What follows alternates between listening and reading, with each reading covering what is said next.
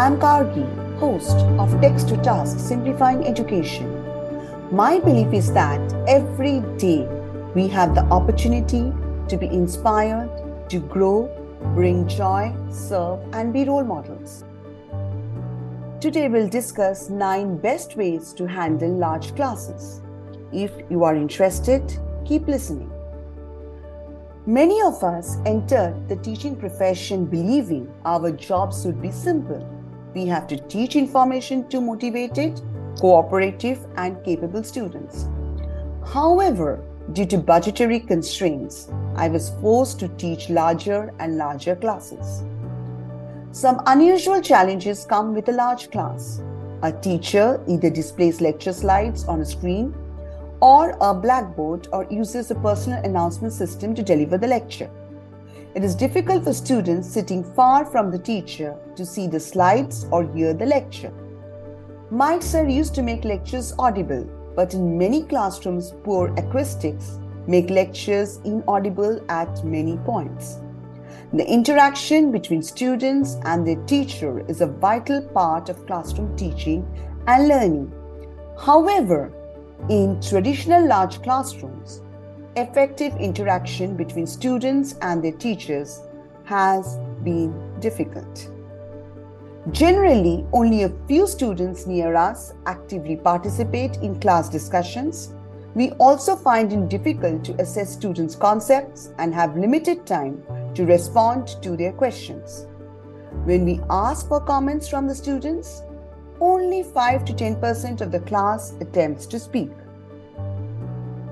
There should be some distinction in classroom management tactics for larger classrooms with 50 students or more, since some strategies that are effective in smaller classrooms can easily be transferred to larger classrooms. Organizing large classes requires a great deal of planning. Everything that we are going to do and how we are going to accomplish it. Detailed planning is essential. Here are 9 tips to help us succeed with large classes. Number 1. Take the time to learn and use student names. Number 2. Build a rapport at the beginning of each semester. Number 3. It is important to be patient and affirmative with students both in the classroom and outside of it. Student confidence can be bolstered by these behaviors and students who are more confident are much more likely to participate in class. Number 4. Implement some gestures such as raising your hand should be followed by silence in the class. Number 5. Instructing large classes can be very difficult. Therefore, instructions should be given in stages. In a large class, a crowd can quickly become a mob a mob mentality prevents anyone from taking responsibility for anything. In our role as a teacher, we must ensure the students pay attention to what we are saying. If we can get them into groups, it solves the discipline problem. It is important to teach students how to get into order in large classes so that they do not become distracted. Number six, make use of the students as a resource. Give each student a specific role, such as timekeeper, task manager, and other responsibilities. Ask the group leader to repeat the instructions for the group. Students may also take attendance. Let students assist you in the classroom process daily. Number 7. Form circles of large and small sizes. A good way to conduct larger discussion is to seat students in one large circle for the entire class. Every student is able to see every other student in the circle setup. Since there is no front or back of a circle, all students are equally placed, with no one person receiving all the attention. It is also possible for us teachers to place ourselves on an equal level with our students by sitting in a circle.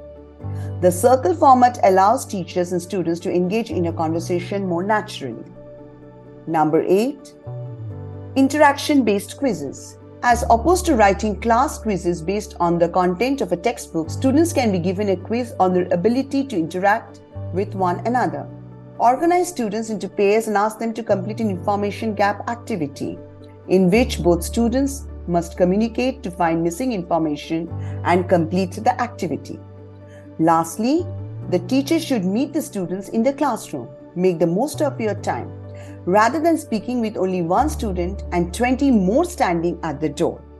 If one student has a question about the content, several others will probably have the same question.